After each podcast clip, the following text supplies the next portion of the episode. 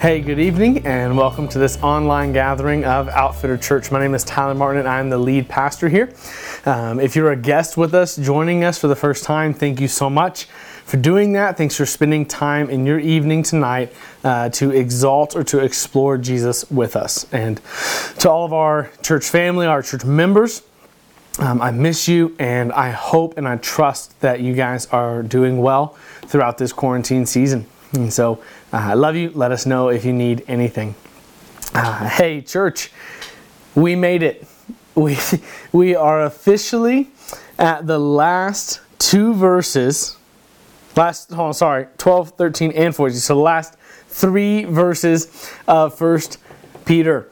Uh, that we began this journey 12 weeks ago in the middle of February, and, and we have walked through um, what God has inspired in the book of First Peter, and we've uh, I, I personally have grown a lot in my faith, and one thing that I've seen is that the majesty of the inspiration of God's Word, the, the perfect and without error Word of God, and that this letter was written over 2,000 years ago, and it was phenomenally crucial and encouraging and applicable to them and it is just as significant. Uh, it's crucial and it is applicable to us today. Um, I, I, found it fun, just amazing how God worked and how God did that. And, and like I said, I've grown personally in my faith immensely throughout this, and I hope that your souls have been nourished by the Word of God. And, and so, church, honestly, it is it is a huge responsibility of the church to to listen to and to be sure that there's good preaching taking place within their church. And and i'm not saying that i'm a good preacher um, but you can't really go wrong when you just walk through verse by verse in the bible. And so um, thank you guys for being a church that loves the word of god and loves to learn what god has inspired. And so um, as you will or if you will Turn with me in your Bibles for the final time in this exile sermon series to the book of 1 Peter, chapter 5, verses 12 through 14. And as is our custom, every week we say this that if you do not own a physical copy of God's Word, we want to provide that for you. Um, so there is an online connect card in the comment section, uh, whether you're watching on YouTube or on Facebook, and it's going to be linked to our website as well. So fill out that online connect card, send your name and address, and let us know um, that you need a Bible, and we will mail you one. So as you've turned there, 1 Peter chapter 5, verses 12 through 14, let's read the text. Through Silvanus, a faithful brother as I consider him, I have written to you briefly in order to encourage you and to testify that this is the true grace of God. Stand firm in it. She who is in Babylon, she who is in Babylon, chosen together with you, sends you greetings, as does Mark my son. Greet one another with a kiss of love. Peace to all of you who are in Christ. And so, churches, we've come to the final closing signature of the book of First Peter, what I want to do tonight is I want to walk through these three verses and we kind of want to explain them as we go through them. And then what I want to do is, is talk about uh, what took place or, or what. So walk through these verses and then summarize the entire book of First Peter and the significance of, of what took place in the years after this letter um, was written to them and what the significance of that is for us today. And so, as we begin, he writes out and he says, Through Silvanus, a faithful brother, as I consider him, I have written to you briefly. All right, and we'll pick up the next part later. So, so who is Silvanus and what was his role in this book?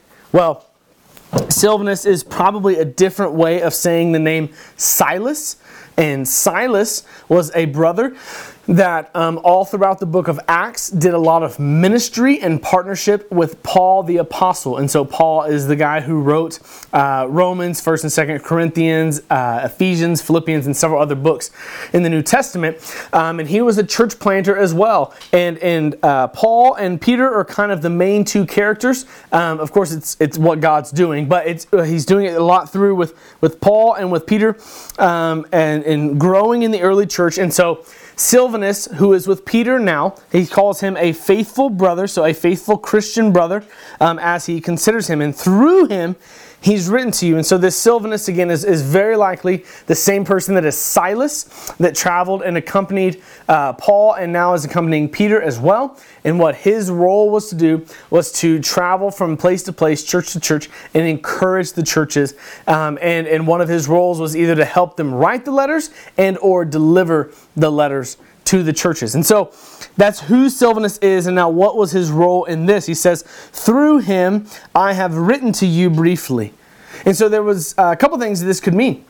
In that time, um, people would often write, uh, not just biblical authors, but anyone writing stuff in that time, in the ancient times, they could have a scribe or they could have an amanuensis. It's a fun word to say, amanuensis, right? So a scribe is someone who would simply dictate what you said. So you, instead of writing letter, you, as the, the author of the letter, would then speak, and the scribe would write down word for word everything that you say.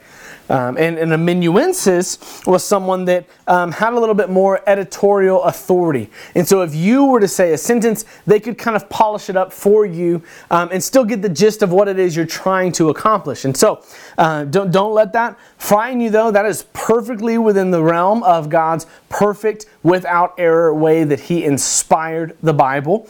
Um, and so uh, that was the way that people communicated in that time. And so um, Silvanus, if he was an amanuensis, he would not have changed something without the authority or without the approval of Peter sending that to the church. And so, again, we still believe that, that no word of Scripture ever came from their own interpretation, uh, but they came as they spoke, being carried along by the Holy Spirit. So, inspired by the Spirit, uh, they uh, wrote these letters that are now what we have as the perfect Word of God. So, uh, that's who Silvanus was, and what he did is he was possibly a scribe, he was possibly an amanuensis, um, and then another thing is it could have meant that it was simply just through him that Peter wrote this himself without Silvanus' help, and Silvanus was the brother that took these letters or this letter to the churches or to the believers that were exiled throughout Asia Minor. So it could have been one or two of those things, could have been a both and. So he could have helped write it and been the one to help deliver it. And so he says, through Silvanus, a faithful brother as I consider him, I have written to you briefly. Why? In order to encourage you and testify that this is the true grace of God. Stand firm in it. And so now Peter is, is explaining why he wrote this letter. Now, we, we went through it in 12 weeks, uh, but you must know that the readers of this would have read it immediately in, in, in its totality. They would have read through this letter immediately and it wouldn't have taken them 12 weeks. And so he says briefly, and we've been unpacking it slowly, but he says, I've written to you briefly in order to encourage you. So he wanted to encourage the church. Again, keeping in mind that they are being persecuted and they are exiles in the land of Asia Minor. And so he says, I wanted to encourage you, and two part, to testify, which means to affirm and to declare and to agree that this is the true grace of God. Stand firm in it.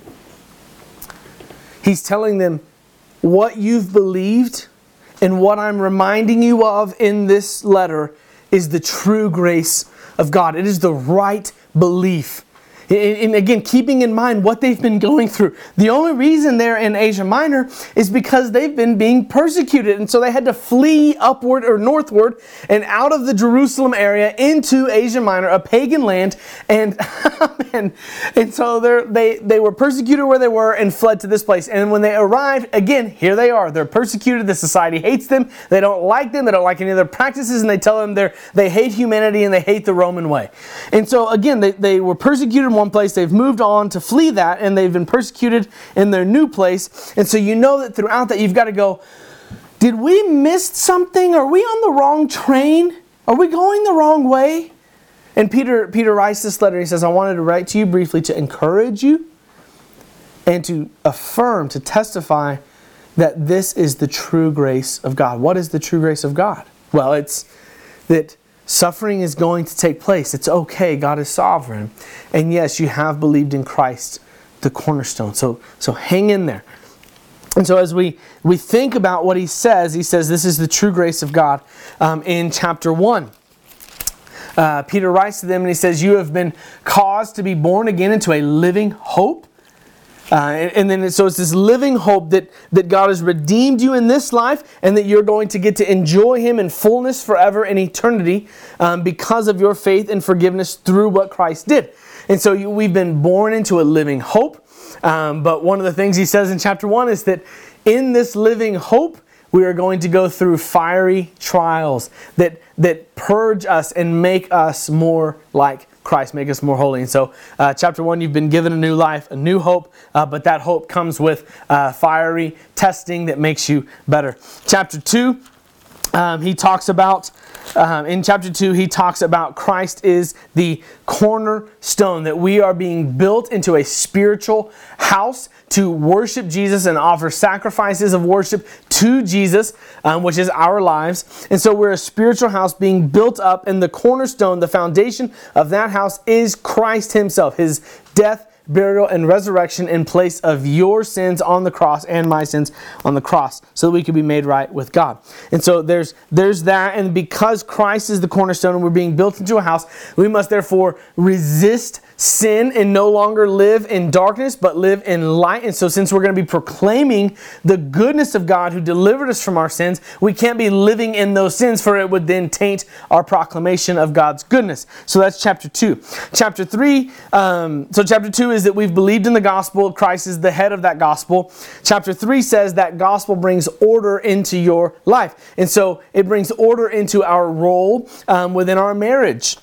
It brings order um, into our lives as to what we're supposed to be doing in our workplace. It brings order into our lives as to who we're supposed to be in our community. And what we see in chapter 3 is that that gospel order, living differently than the world, is going to then bring shame and bring suffering on our lives. But it's okay, it's worth it. Why? Because in chapter 4, Peter says that Christ has suffered more than any of us have ever done. So we look to him as our example, and we look to him so that we can endure.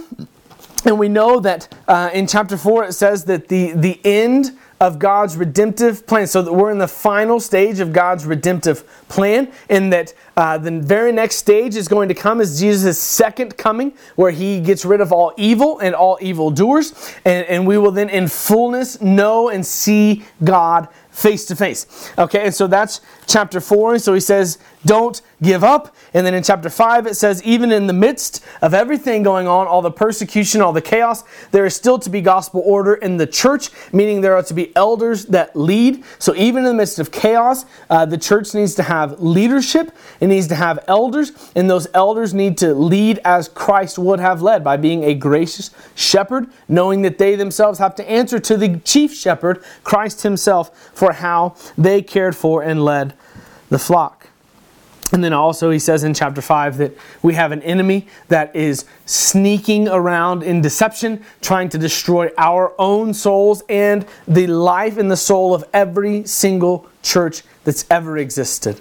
And so that's uh, what chapter 5 is talking about. So there's our summary of the book of First Peter. And he says, I've written to you to encourage you and to testify to you that everything we just discussed, so that summary is the true grace of God. Stand firm in it. Meaning, when opposition comes, we don't give, we stand, and we, we, we do not falter, but we stand secure on the ground of Christ our Lord. Died, uh, was buried, and was resurrected for our sins. That's what we stand firm in that gospel. And we're gonna we're gonna dive deeper on that stand firm here in just a little bit. But continuing on, it says, she who is in Babylon, chosen together with you, sends you greetings, as does Mark, my son. So, she who is in Babylon, that's been taken to mean a lot of things. Uh, but given the context of, of everything going on in First Peter and, and uh, Peter's who Peter represents and who Peter is writing to, what I think is best, what we can trust is best uh, to see who is this Babylon. says, She who is in Babylon, chosen together with you, sends greetings, um, as does Mark, my son. We'll get to that in a second. But who is Babylon and what does it represent? Well, uh, remember, these were formerly Jewish believers, predominantly. Uh, they were persecuted in the Jerusalem area and they went north into Asia, Asia Minor. And so, uh, as former Jews, they would have been very well aware of the Old Testament. And Babylon, the Babylonian Empire, is one of the people that conquered Jerusalem, destroyed them, and then drug them off as slaves, exiled into their foreign area. And so, um, Babylon represented God's people in a foreign land um, as exiles. Okay? And so, when Peter says, She who is in Babylon, chosen together with you, sends you greetings, um, let's, let's think about two other things. The, he started out the very first thing and he says, To those chosen, living as exiles, dispersed abroad in Pontus, Galatia, Cappadocia. And so he names all the places that they've been uh, scattered. So he starts out by saying, To those scattered and exiles in a foreign land.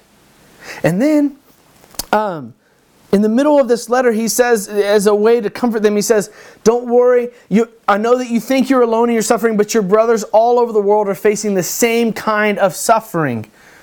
So he says, You're an exile in a foreign land. And then he says, Your brothers all over the world are, are also um, exiles in a foreign land, no matter where we're at. And then he closes the letter. So he starts it and closes it in a similar way.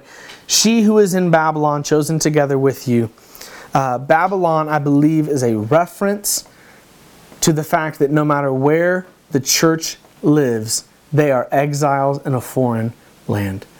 And so, what Peter is very likely meaning is that the Christians that he represents by the churches that he's been a part of planting, um, and those specifically that are with him in his immediate context, it is those Christians who also are exiles in a foreign land. Uh, uh it's another comforting way. Peter, in every way possible, he comforts these people in their suffering.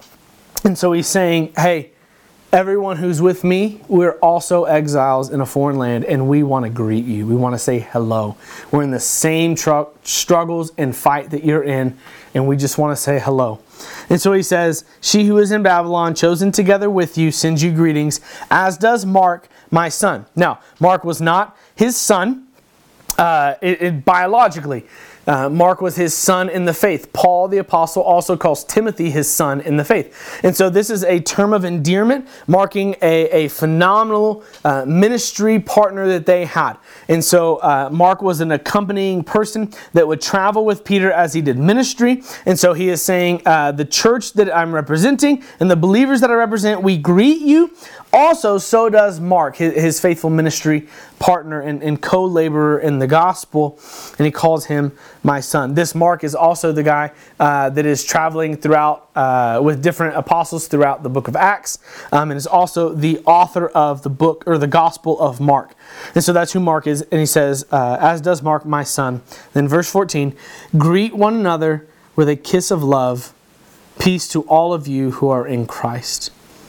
So when he says greet one another with a kiss of love, uh, he did literally mean a kiss. And so in that ancient context and culture, uh, it was not strange and, or weird in any such way that uh, men and women, uh, for a man to kiss another man or for a woman to kiss another woman, uh, and what this was is it was simply a handshake or a hug. The equivalent of what we believe is a handshake or a hug was a kiss on the cheek or even possibly on the lips uh, to those brothers and sisters in Christ. And so what uh, Peter is saying is he's saying his final thing is greet one another with a kiss of love. So when you see the other brothers and sisters in Christ in the midst of your persecuted, exiled context, when you see them, greet them with a symbol that shows love and care and, and Christian love. So he's saying for them to greet one another. Friends, um, that is one of the backbones of the Christian faith, is that we love one another, that we display that love for one another, that we're not ashamed that we care about each other as our family. And so when we see each other, we we we put uh, we're, we're, like the rubber meets the road. Like we say we love you, but like we're, we're going to greet you as well. We want to shake your hand. We want to hug you. We want to say that we care about you with a physical demonstration of Christian love. Now, I know that, well, two things. One, uh, it is not normal for, for guys and for girls to kiss each other um, in, in our context, right? So you don't show up to the church. If some of you showed up and then just like kissed me on the cheek, I would be very taken aback. And, and quite honestly, I'd be pretty shocked and I don't know what I'd say. Um, so that's not a common practice for us. So I don't think that the Bible's telling us that, that we have to kiss each other. Again, we, we look at what it meant in their town and we bring the principle to what it means in our town. Um, and what the principle is, is that we have a physical demonstration of love for one another in the Christian family. And what we typically have for that, again, is a handshake and a hug. And I know that in the midst of the COVID 19 season, that we don't even want to get within six feet of each other. We're not shaking hands. We're not hugging, right? We're not doing any of those things. Um, but we will go back to normal. And, and again, it is a backbone of the Christian faith that we show a, physical demonstration of our love, our Christian love for our brothers and our sisters in Christ. And so uh, when we get there, uh, ladies, it might be a side hug, but I'm going to hug every single one of you. And guys, I'm going to give you a big bro hug because I cannot wait to see you, to shake your hands, and to, and to greet you um, with a kiss of love. Again, I'm not going to kiss you, but greet one another with a kiss of love, uh, with a physical demonstration of my love and my care for you in Christ as the family of God. Um, and so this is what he's getting at. And then he says, Peace to all of you who are in Christ. What a beautiful letter. Uh, what a beautiful connection. What a beautiful fellowship, a, a beautiful relationship that these believers share in the midst of a hard time. Now, I told you earlier that I wanted to, to dive deeper on this, stand firm in it, and, and that's what I want to do. And so he writes this letter and he says, This is the true grace of God. Stand firm in it. So did they? If he tells them, stand firm in this gospel, it begs the question did the exiled believers in Asia Minor that received this letter from 1 Peter, did they stand firm in the gospel? Well, to answer that, I'm going to ask you a question. Do you believe that Jesus is fully God and fully man? And that, that, that's, that it had to be that way because when he died on the cross, he had to be fully God, taking, being perfect, therefore being able to take the place of your sins because he's a perfect sacrifice. But he also had to be fully man because he had to be acquainted with all of our sins and our struggles and as a human. So he had to die in human flesh, but he also had to be God. So do you believe that Jesus is fully God and fully man? Do you believe that God is revealed as the Trinity, the Father, Son, and Holy Spirit, and that each of them is, is fully God. But they work together uh, in perfect unity. Again, I'm not saying that we don't have to say that's a little bit tough to comprehend and explain, but do you believe that the Trinity is the God that we believe in, the God the Father, God the Son, and God the Holy Spirit? I hope you said yes to those things because those are essential parts of being a Christian. We must believe those in order to be a Christian. Now, why, why do I ask you that? Because I want to answer the question is did they stand firm? If you believe that today, that Jesus is fully God and fully man, and that, that God is revealed as the God, the Father, the Son, and the Holy Spirit, as one God in three distinct persons, then I'm going to tell you yes, the, the exiled believers in Asia Minor stood firm. Why do I say that? Because in 325 AD, all the way through 787 AD, so we're spanning uh, about 500, 500 plus years of history, there was all kinds of false teaching that came. So, so Jesus dies, uh, he resurrects, the church is birthed, and they begin teaching with the apostles, or they begin studying what the apostles were teaching them about Christ. And then as the years went on, there was all kinds of different heresies. A heresy is a false teaching that would lead you away from God and into hell. So it's a false teaching about God. And so there were all these heresies that began to arise that Jesus wasn't fully God, that God is not the Trinity. There's like, like there's God the Father, there's God, there's all kinds of different false teachings about God that were really damaging to the church and really, really bad. Um, and so what the church had to do was they had to gather in these cities where over a hundred pastors, at one point there was over 300 pastors that gathered in these big conventions, right, that they called councils. And they would gather in these councils and they'd say, okay, this is what's being taught. Here's what the Bible says. This is right. This is wrong. This is a heresy that the church is against. If anyone's found teaching this, we must then remove them because that's not true gospel. It's a false lie from hell.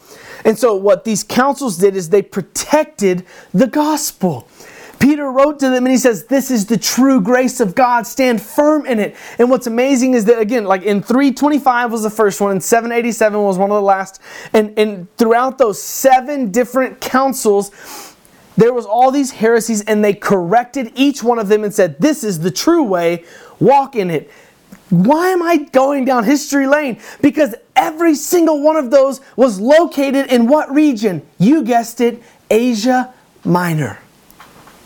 And so, what began in around 70 to 80 AD, when, when Peter wrote this letter to the very few fledgling exiled believers in Asia Minor in 80, 70 to 80 AD, and he says, This is the truth. Stand firm in it. I know you're being ridiculed. I know you're being disrespected. I know you're being persecuted for your faith in Christ. Don't give in. Stand flat footed and firm in it. And what they did is they took that and they listened and they were faithful to God. And then by the time in 325 AD, they don't have huge councils in places where there's no churches. In 325 AD, there was enough churches, enough power of the gospel throughout the entire region of Asia Minor that they met in one location and they protected the true grace of God. And then they did it again year after year after year for over 500 years. Asia Minor was a stronghold for the true grace of God. And so, brothers and sisters, yes, they stood firm in it. Is that not amazing? That, to me, like they started with, with just a, a, not very many, a fledgling group of exiled believers, and within a couple, within a hundred and something years, within a couple hundred years, they were a stronghold for the gospel. That pumps me up. And so, um, that just makes me think that we have some similarities with Asia Minor back then that, that I think we really need to be thinking about what God could do in Wyoming a couple hundred years from now. And so let, let me just ask you this. Let me ask you this. Um, what do we have in common with Asia Minor some 2,000 years ago? Well, what we have in common is that in our state, our region, 90% of the people, and that sways differently depending on which city you're in, but 90% of the people that live in the state of Wyoming would claim that they do not know Jesus Christ as their Lord and Savior, and they do not follow Him. So that means that 90% of the people that we know in this state, the, or the people that live in this state, 90% of them, when they, first off, they have no peace in this life, they have no hope and redemption in this life, and when they die, they will spend an eternity being punished for the sins that they committed against the God that created them to know Him, to love Him, and to enjoy Him forever. Nine out of ten people that, you, that, that live in Wyoming, that's the statistic. So I would say they probably had more non Christians in Asia Minor than that, but we're pretty high on the category of people that need Jesus. So then, now let me ask you why? Well, uh, before I move on to that question, let me say this. I don't necessarily think that the believers just simply even knew what God was going to do. I don't think that the exiled believers had any idea that within 500 years they would be a stronghold for the gospel all over the world. But they knew that they had to stand firm in their faith with God. So now I ask you, how, how did the exiled believers get to Asia Minor? They were persecuted where they lived. So they had to flee life, land, home, jobs, they had to flee all of that. They weren't even supposed, they, they didn't choose to willingly go to this place. They were forced by persecution. But God, who is sovereign in our suffering, used that for His glory. And He used it to create a monumentally strong group of believers, the church, all across the entire region of Asia Minor, so that they then would become the stronghold for protecting the truth about God for hundreds of years to come. Church, look, look, I don't know exactly what all you're going through in your struggles, but let me also say this neither do you.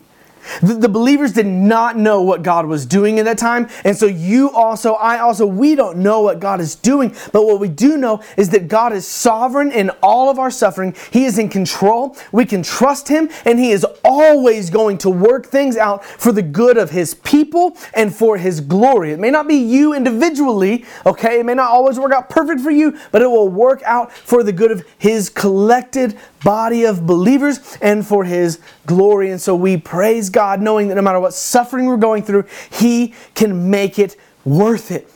Who knows that the suffering and the trials you're going through right now doesn't mean that dozens of people won't come to Christ uh, later on in life due to the circumstances and the people you meet through the midst of your suffering. God could bring dozens and dozens of people, maybe even hundreds of people to Christ through what you're going through right now. We don't know what God's doing, so we just trust Him and we follow Him. But they got to Asia Minor because they were persecuted. Well, we're not being persecuted in Bar Nunn. We could easily, Outfitter Church could live its entire life in Bar Nunn until we're all dead, and we'd never be persecuted. It's a very, very real reality.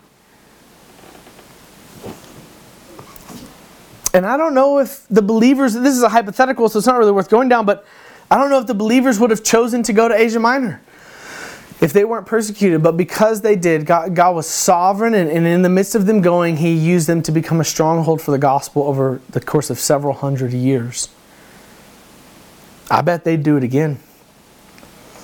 So if we're not going to be persecuted in Bar Nunn to where we have to spread to different communities, well, based on what we saw take place in the book of First Peter in the years after, and what we've seen throughout church history is that every time the church is persecuted, it moves into different communities and cities across the globe, and, and the gospel is proclaimed, and people are saved, and God is glorified.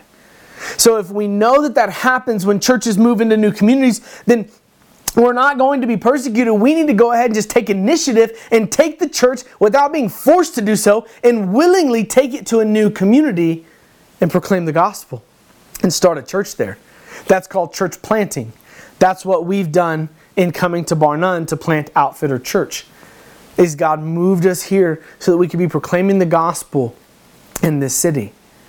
Well, if you just think about um, drive five minutes north out of Bar Nunn, there's a community called Homa Hills. A couple hundred people live in there. It's spread out, but there's quite a few people in there. What, what's it going to take for us to, to proclaim the name of God and see people's lives changed in Homa Hills? What's it going to take? Um, go a little further north to Antelope Hills, um, north of Bar Nunn. What's it going to take for us to get into that community and reach those couple hundred people for the name of Jesus Christ? What's it going to take for us to be able to explain to them that there is a God that loves them so much? He created them uh, for good and for a purpose and an abundant life. And, and we've ruined that, but, but He loved us enough to where He'd forgive us through sending His Son to die on the cross and pay for our sins and resurrect, giving us an opportunity to be redeemed. What's it going to take to, to, as we just keep going across from Bar Nunn, we spread out across our state? What's it going to take for us to get the gospel to every single one of those communities?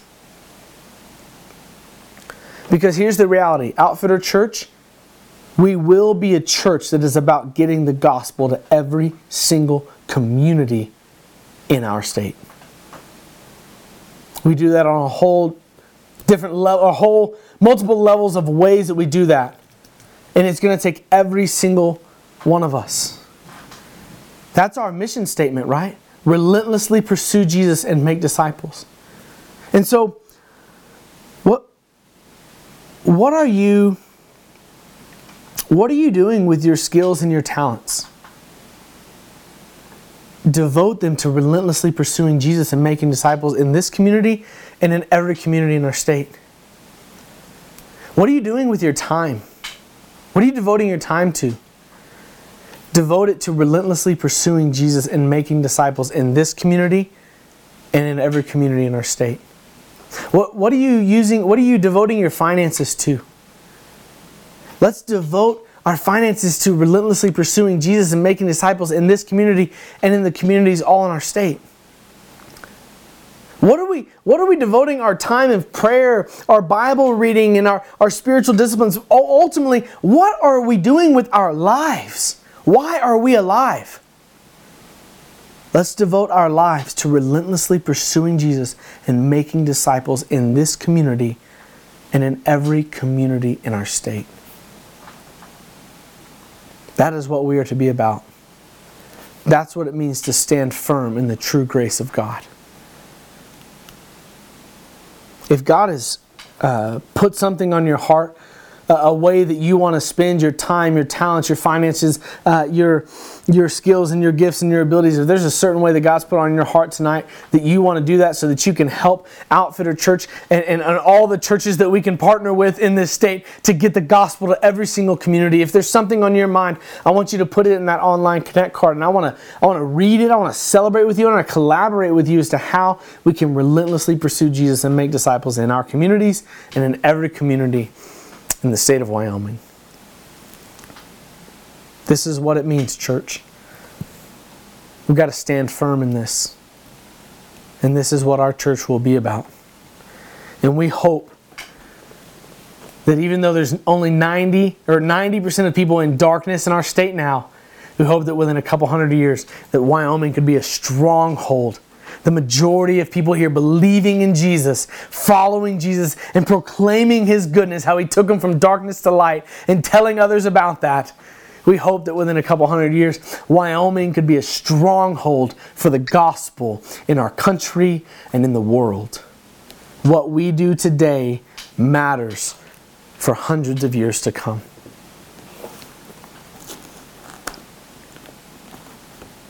So stand firm, church. And then Peter ends this when he says, Peace to all of you who are in Christ. That's where we connect this passage to, to the non Christian that's listening tonight.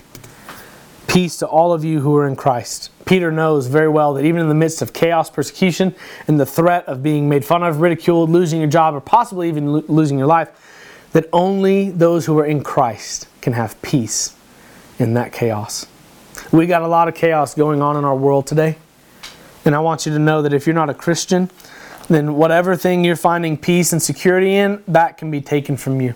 But if you would repent of, of doing things your way and living in your sins, you can put your faith in Christ Jesus, who died on the cross, was buried, and resurrected in the substitute place for your sins on the cross, so that you could be made right with God.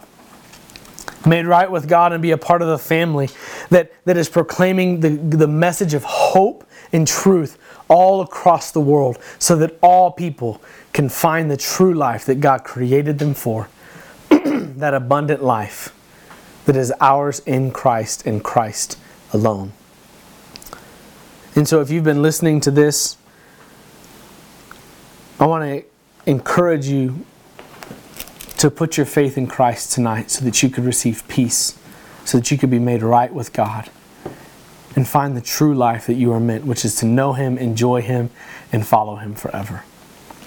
So if you're ready to repent, which means to turn away from your way of life, your former way of life, and follow Christ as your Lord and Savior, I'm going to ask you to pray this prayer with me, and then I want to pray for our church, and then we will sing. So if you're ready to surrender, and to begin following Jesus, I want you to pray this with me in your homes right now. God, I need you to forgive me.